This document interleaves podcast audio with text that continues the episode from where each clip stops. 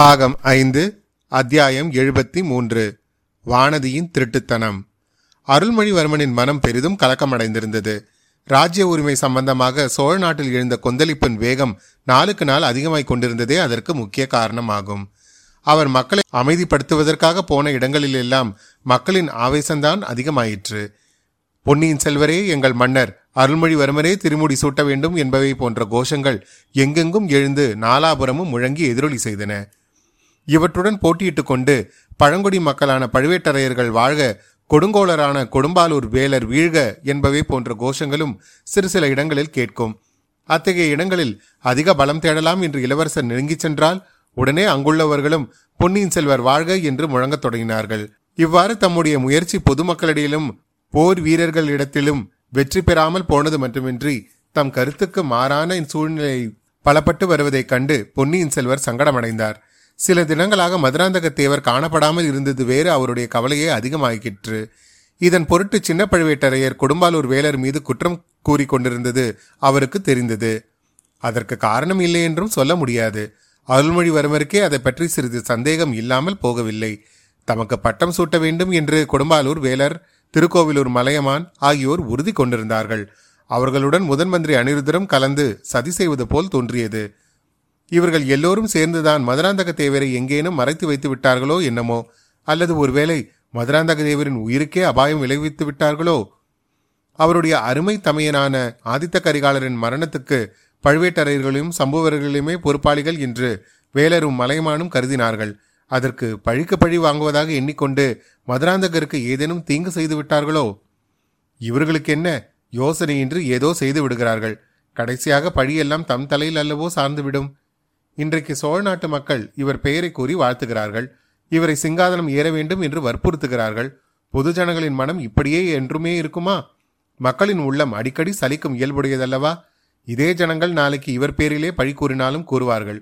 சிங்காதனம் ஏறுவதற்காக சித்தப்பன் மதுராந்தகனை கொலை செய்வத பாதகன் என்று சொன்னாலும் சொல்வார்கள். ஏன்? கடம்பூர் மாளிகையில் ஆதித்த கரிகாலர் இறந்ததுக்கு கூட தன் பேரில் பழி சுமத்தினாலும் சுமத்துவார்கள். தெய்வமே இத்தகைய பயங்கரமான பழிகளை சுமப்பதற்காகவா என்னை காவேரியில் மூழ்கி சாகாமல் மந்தாகினி தேவி காப்பாற்றினாள்? வாழ்க்கையில் ஒருவன் அடையக்கூடிய அபகீர்த்திகளில் மிக கொடிய அபகீர்த்தி என்னை சாராமல் தடுத்து அருள் புரிய வேண்டும். ஏழு நாட்டு ராஜவம்சத்தில் நெருங்கிய உறவினர் ஒருவரை ஒருவர் கொன்றுவிட்டு சிங்காதனம் ஏறிய வரலாறுகள் அருள்மொழிவர்மனின் உள்ளத்தில் பதிந்திருந்தன. ஆகையினால் அம்மாதிரியான இழிவை தரும் அபகீர்த்தி தன்னையும் அடையலாம் என்ற எண்ணம் அவனுக்கு சகிக்க முடியாத வேதனையை உண்டாக்கிற்று. யாரிடமாவது தன் அந்தரங்கத்தை சொல்லி யோசனை கேட்கலாம் என்றால் அதற்கும் தகுதியுள்ளவராக யாரும் தென்படவில்லை. அவரை சுற்றியுள்ளவர்கள் அனைவரும் அவருக்கு விரோதமாக சதி செய்கிறார்கள் என்றே தோன்றியது. இவர்களில் சிலர் உண்மையாகவே அவரிடம் விரோத பாவம் கொண்டிருந்தார்கள். மற்றும் சிலர் அவருக்கு நன்மை செய்வதாக எண்ணிக்கொண்டு பயங்கரமான பழியை அவர் தலையில் சுமத்தி விடுவதற்கு பிரயத்தனம் செய்து கொண்டிருந்தார்கள். இந்த நிலைமையில் யாரை நம்புவது? தம் அந்தரங்கத்தை யாரிடம் வெளியிட்டு ஆலோசனை கேட்பது என்று அவரால் நிர்ணயம் செய்ய முடியவில்லை. ஏன்? அவரிடம் இணையில்லா அன்பு கொண்டவரும் அவருடைய பக்திக்கு உரியவருமான தமக்கை குந்தவை பிராட்டியிடம் கூட அவருக்கு நம்பிக்கை குறைந்து விட்டது. அவரும் தனக்கு தெரியாமல் ஏதோ காரியம் செய்து கொண்டிருப்பதாக தோன்றியது. அவருடைய உயிருக்கு உயிரான வானதி கூட அல்லவா அவருக்கு தெரியாமல் எதையோ மறைத்து வைக்க பார்க்கிறாள்? திருட்டுத்தனமாக எங்கேயோ போய்விட்டு மர்மமான முகபாகவத்துடன் திரும்பி வருகிறாள். வேறு எதை பொறுத்தாலும் பொறுக்கலாம். வானதியின் மர்மமான நடத்தையை இனி பொறுக்க முடியாது என்று அருள்மொழிவர்மர் தீர்மானித்தார். வானதி சுற்றுமுற்றும் பார்த்து கொண்டு எங்கேயோ தனியாக புறப்பட்டு போவதை அவர் கவனித்தார். உடனே அவளை அறியாமல் பின்தொடர்ந்து செல்லலானார். அரண்மனையின் மேல் மாடங்களில் தாழ்வாரங்களின் வழியாக சென்று பின்னர் கீழ் மாடங்களில் இறங்கி சென்று இருபுறமும் நெடிய சுவர்கள் அமைந்த ரகசிய பாதை வழியாக வானதி மேலும் மேலும் சென்றார். மதுராந்தகரை ரகசியமாக சிறைப்படுத்தி வைத்திருக்கும் இடத்துக்குத்தான் அவள் போகிறாள் என்று கருதி அருள்மொழிவர்மர் மிக்க ஆர்வத்துடனும் ஆத்திரத்துடனும் அவளை பின்தொடர்ந்து சென்றார். கடைசியாக வானதி மற்றொரு பெரிய அரண்மனை பகுதியை அடைந்து அங்கு ஒரு அறைக்குள் பிரவேசித்து கதவை சாத்த முயன்றாள். அப்போது அருள்மொழிவர்மர் பாய்ந்து சென்று வானதியால் கதவை சாத்த முடியாமல் ஒரு காலை அறைக்குள்ளே வைத்தார். கதவை சாத்த முயன்ற அவளுடைய கரத்தை இருக்க பிடித்துக்கொண்டு வானதி உன் திருட்டுத்தனம் என்னிடம் பலிக்காது. இந்த அறையில் நீங்கள் ஒளித்து வைத்திருப்பது யார்? என்று கோபமாக வினவினார். வானதியோ புன்னகை மலர்ந்த முகத்துடன் ஐயா உண்மையில் என் திருட்டுத்தனம் பழித்து விட்டது நான் அழைத்திருந்தால் கூட நீங்கள் இங்கே வந்திருக்க மாட்டீர்கள். உள்ளே வந்து இங்கு இருப்பது யார் என்று நீங்களே பார்த்து கொள்ளுங்கள் என்றாள். மதுராந்தக தேவரை எதிர்பார்த்து சென்ற அருள்மொழிவர்மர் அங்கே வல்லவரையன் வந்தியத்தேவன் கட்டிலில் படுத்திருப்பது கண்டு வியப்பும் ஓப்பும் அடைந்தார். அவரை பார்த்த வந்தியத்தேவன் படுக்கையில் நிமிர்ந்து உட்கார்ந்து ஐயா வாருங்கள். இரண்டு நாளாக தங்களை எதிர்பார்த்து கொண்டு காத்திருக்கிறேன். இந்த பெண்களின் சிறையிலிருந்து என்னை எப்படியாவது விடுதலை செய்யுங்கள் என்றான். பொன்னியின் செல்வர் விரைந்து சென்று வந்தியத்தேவனின் அருகில் அமர்ந்து நண்பா இது என்ன? இங்கே எப்படி வந்தாய்? பாதாள சிறையிலிருந்து தப்பியவன் இந்த பெண்களின் சிறையில் எப்படி அகப்பட்டுக் கொண்டாய்? இத்தனை நேரம் நீ ஈழத்தில் இருப்பாய் என்றல்லவோ நினைத்தேன்.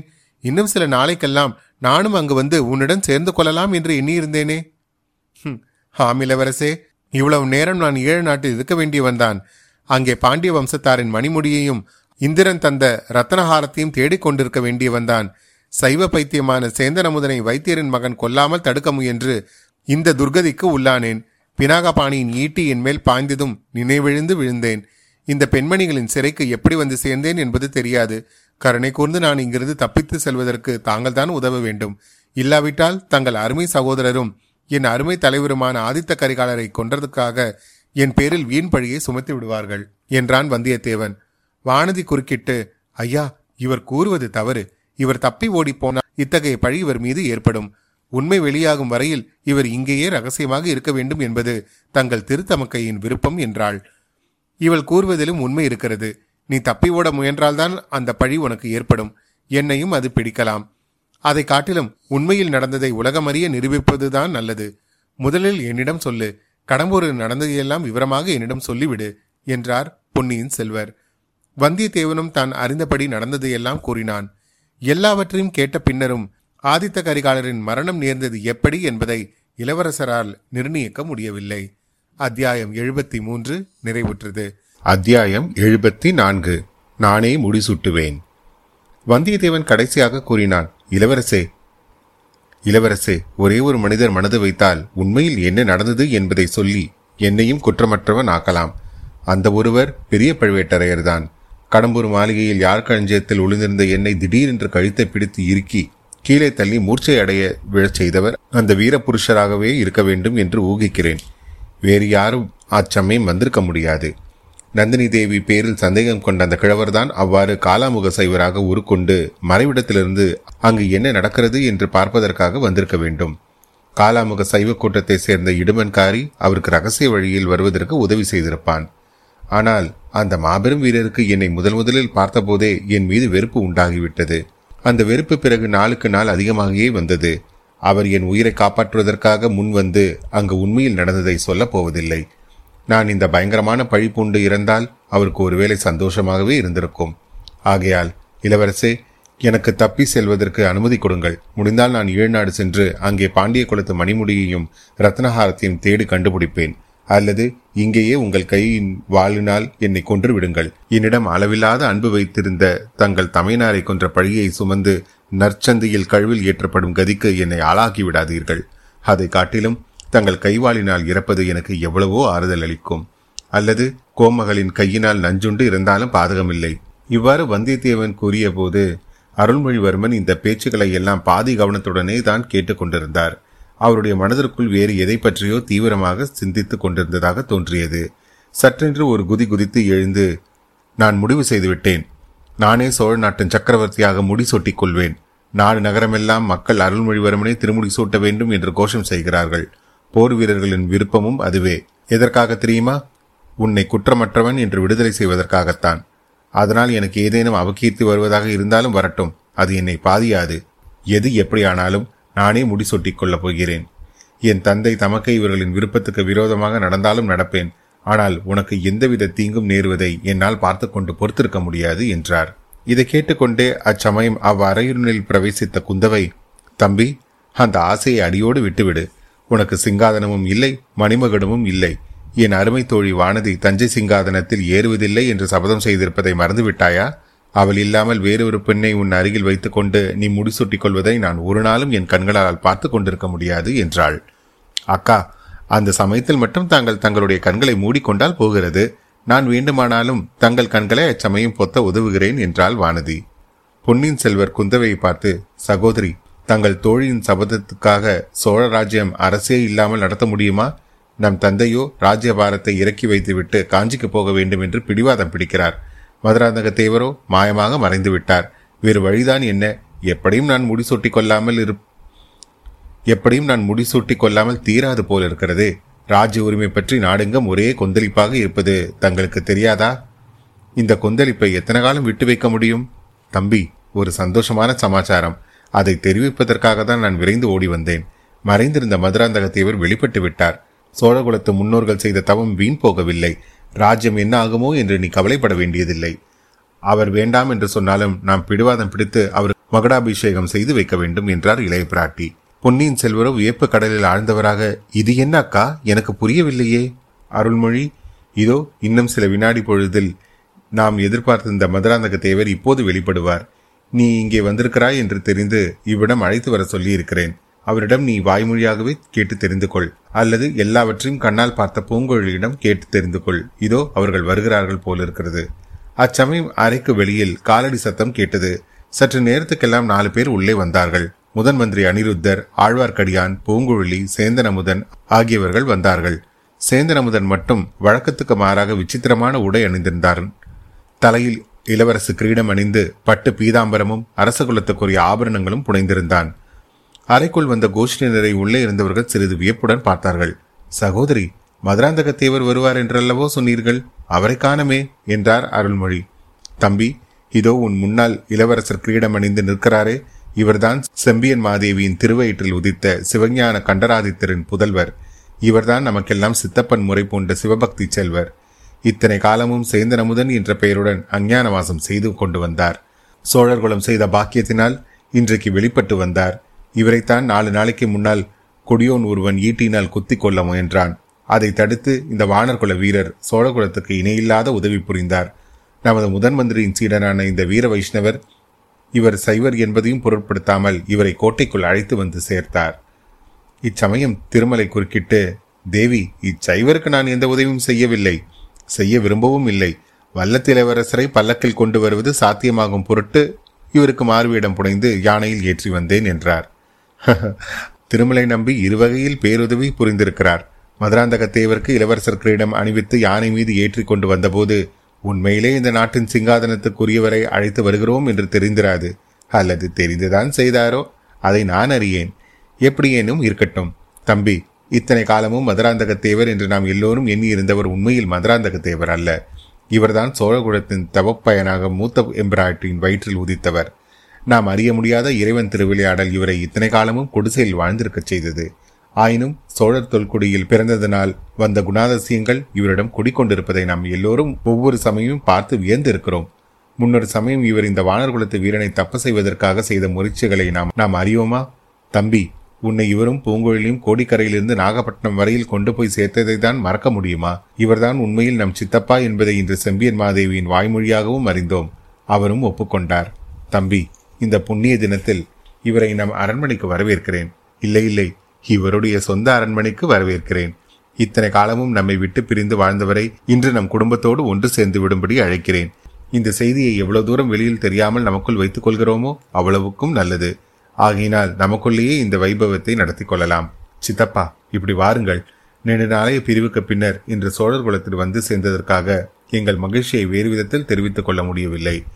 என் அருமை சகோதரர்கள் வெளியூருக்கு போகும்போதும் சரி திரும்பி வரும்போதும் சரி அவர்கள் நெற்றியில் நான் திருநூறு பூசி குங்கும திலகம் இடுவது வழக்கம். அதுபோலவே இன்று திரும்பி வந்து சேர்ந்த தங்கள் நெற்றியில் திருநூறும் குங்குமமும் இடுகிறேன். இவ்விதம் கூறிவிட்டு இளைய பிராட்டி குந்தவை தேவி சேந்தனமுதன் என்று இத்தனை காலமும் பெயர் வழங்கிய மதுராந்தகன் நெற்றியில் திருநூறு குங்குமம் இட்டார். அப்போது முதன் மந்திரி அனிருத்தர் சோழகுலத்தென்றல் இளங்கோ மதுராந்தக தேவர் நீடூடி வாழ்க என்று ஆசி கூறினார். வாழ்க வாழ்க என்று ஆழ்வார்க்கடியான் நம்பி எதிரொலி செய்தான். குந்தவை முதலில் பேச ஆரம்பித்த போது அருள்மொழிவர்மர் உள்ளத்தில் வியப்புதான் அதிகமாக இருந்தது. அதில் சிறிது சந்தேகமும் கலந்திருந்தது. இதெல்லாம் தன் திருத்தமக்கையாரின் விளையாட்டோ ஏதேனும் ஒரு முக்கிய காரணம் பற்றி இவ்விதம் பேசுகிறாரோ என்று கூட எண்ணினார். போக போக அவருடைய ஐயம் தீர்ந்து விட்டது. குந்தவை தேவியின் வார்த்தைகள் இதய அந்தரங்கத்திலிருந்து வந்த அன்பு உணர்ச்சி ததும்பிய வார்த்தைகள் என்பதை அறிந்தார். அவர் பெரிதும் போற்றிய தமக்கையின் உள்ளத்தில் பொங்கிய உணர்ச்சி வெள்ளம் அவரையும் ஆட்கொண்டு விட்டது.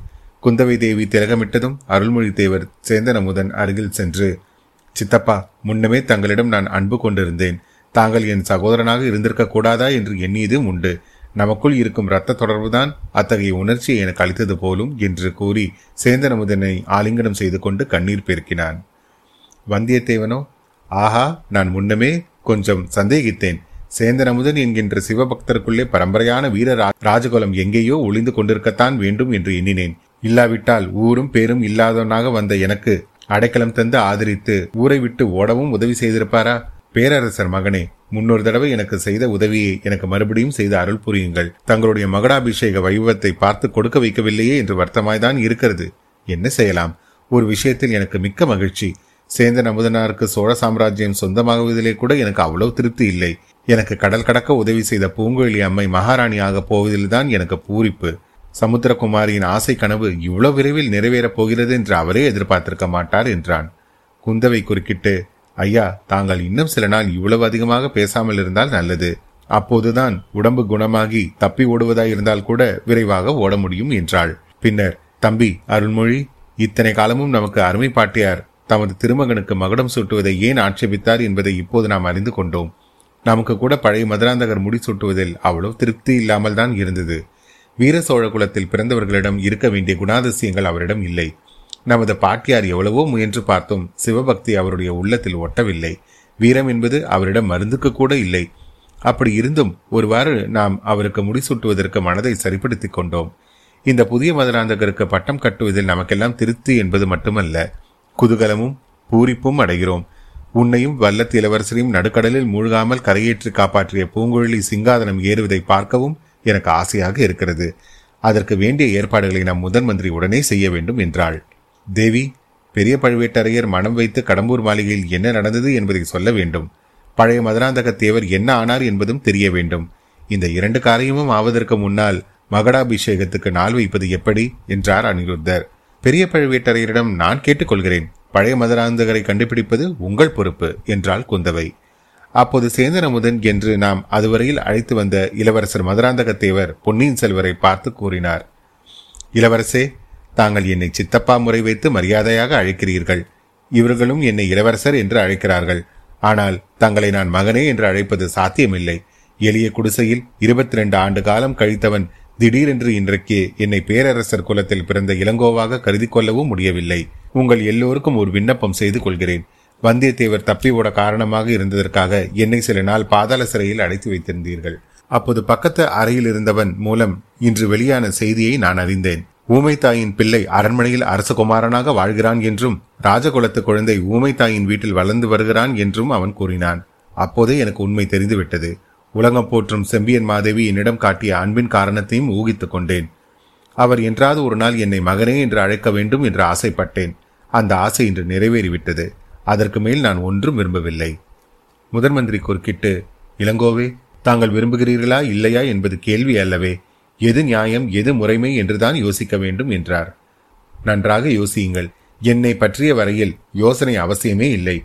ஏற்கனவே தீர்க்கமாக யோசித்து முடிவு செய்துவிட்டேன் பூங்குழலி பலமுறை என்னிடம் அரசகுமாரனை மணந்து அரியாசனம் ஏறப்போகிறேன் என்று கூறினாள். அதனாலேயே என் அந்தரங்க காதலையும் நிராகரிப்பதாகவும் சொன்னாள். அப்போதெல்லாம் பெண்ணே உண்மையில் நான் அரசகுமாரன் தான் நான் விரும்பினால் இந்த சோழ சாம்ராஜ்யம் என்னுடையதாகும் என்று கூற என் உள்ளம் நாவும் துடிதுடித்தன. அந்த ஆர்வத்தை கட்டுப்படுத்திக் கொண்டேன். நாடாளும் ஆசை என் உள்ளத்தில் என்றும் புகாத ஒன்று.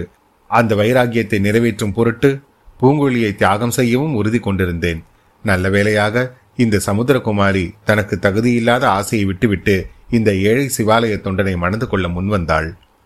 பூங்குழலி இங்கே குறுக்கிட்டு ஐயா எனக்கு தகுதியில்லாத ஆசை என்று எப்படி கூறினீர்கள்? மூன்று உலகமாலம் சக்கரவர்த்தினி ஆவதற்கும் நான் தகுதியுடையவளே. அப்படி இருந்தும் தங்களை மணந்து பூமாலை கட்டி பிழைப்பதற்கும் ஓடம் தள்ளி வாழ்நாளை கழிப்பதற்கும் இசைந்தேன். அப்படி சொல் பூங்குழலி உன் தகுதியை நிலைநாட்ட இதுவே போதும். தகுதியும் தகுதியின்மையும் எப்படி ஏற்படுகின்றன? பிறப்பு ஒக்கும் எல்லா உயிருக்கும் என்று தெய்வப்புலவரின் தமிழ்மறை கூறுகிறதே.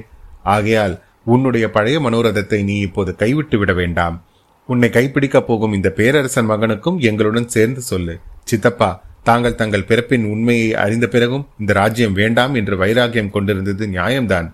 அது தங்கள் பிறவி குணத்தின் பெருந்தன்மையை காட்டுகிறது. இப்போது நாங்கள் எல்லோரும் சொல்கிறோம். சக்கரவர்த்தியும் சொல்கிறார் முதன் மந்திரியும் சொல்கிறார் நானும் என் சகோதரனும் சொல்கிறோம். என் தோழி வானதி சொல்வதுடன் அவளுடைய பெரிய தகப்பனாருடைய மனதையும் மாற்றிவிடுவதற்கு ஒப்புக்கொள்கிறாள். இப்போது ஏன் தாங்கள் மறுக்க வேண்டும்? என்றால் இளைய பிராட்டி குந்தவை. தேவி நீங்கள் எல்லோரும் சொல்கிறீர்கள். ஆனால் இந்த ராஜ்யத்தின் குடிமக்கள் என்ன சொல்கிறார்கள்? அது உங்களுக்கு ஒருவேளை தெரிந்திராது. நாட்டு மக்களோடு பழகியுள்ள எனக்கு நன்றாக தெரியும். இந்த தஞ்சையிலும் பழையாறையிலும் குடந்தையிலும் கோடிக்கரையிலும் நாகப்பட்டினத்திலும் ஜனங்களின் விருப்பம் என்ன என்று எனக்கு நன்றாக தெரியும். பாண்டிய நாட்டிலும் பல்லவ நாட்டிலும் குங்கு நாட்டிலும் ஈழ நாட்டிலும் உள்ள மக்களின் விருப்பத்தையும் நான் கேள்வியினால் அறிந்திருக்கிறேன். அருள்மொழிவர்மரே திருமுடி சூட்ட வேண்டும் என்பதுதான் ஏகோபித்த மக்களின் வாக்கு. இவ்வளோ பெரிய பிரளய வெள்ளத்தை எதிர்த்து என்னால் நீந்த முடியுமா? நான் ஆசைப்பட்டாலும் இந்த பெரிய சோழ சாம்ராஜ்யத்தை என்னால் ஆள முடியுமா? கடவுளே நீங்கள் எல்லோரும் பழைய மதுராந்தகர் என்று சொல்கிறவர் மீது ஜனங்கள் எவ்வளவு வெறுப்பு கொண்டிருந்தார்கள் என்பதை நான் அறிவேன். அந்த வெறுப்புக்கெல்லாம் என்னை ஆளாக்க வேண்டாம். அவ்வளோ பெரிய தீங்கை எனக்கு செய்யவும் வேண்டாம். நான் உங்களில் யாருக்கும் எவ்வித தீங்கும் செய்யவில்லையே. மற்றவர்கள் யாரும் இதற்கு மறுப்பு மொழி சொல்வதற்குள் பொன்னியின் செல்வர் கம்பீரமாக தலைநிமிர்ந்து நின்று இந்த பேச்சு இத்துடன் இருக்கட்டும். நீங்கள் இந்த அறைக்குள் வரும் சமயத்தில் நான் சோழ ராஜ்யத்துக்கு முடிசூட்டுக் கொள்ளப் போகிறேன் என்று வந்தியத்தேவனிடம் சொல்லிக் கொண்டிருந்தேன். அதை நிறைவேற்றியே தீருவேன். முதிய எம்பிராட்டின் திருவயிற்றில் உதித்த இந்த உத்தம சோழனின் கருத்தையும் அறிந்து கொண்டேன். ராஜ்ய உரிமை பற்றி இனி பேச்சு எதுவுமே வேண்டாம் என்றார் பொன்னியின் செல்வர். அத்தியாயம் எழுபத்தி நான்கு நிறைவுற்றது. மீண்டும் உங்களை அடுத்த அத்தியாயத்தில் சந்திக்கும் வரை உங்களிடமிருந்து விடைபெறுவது உங்கள் அசோக். நன்றி வணக்கம்.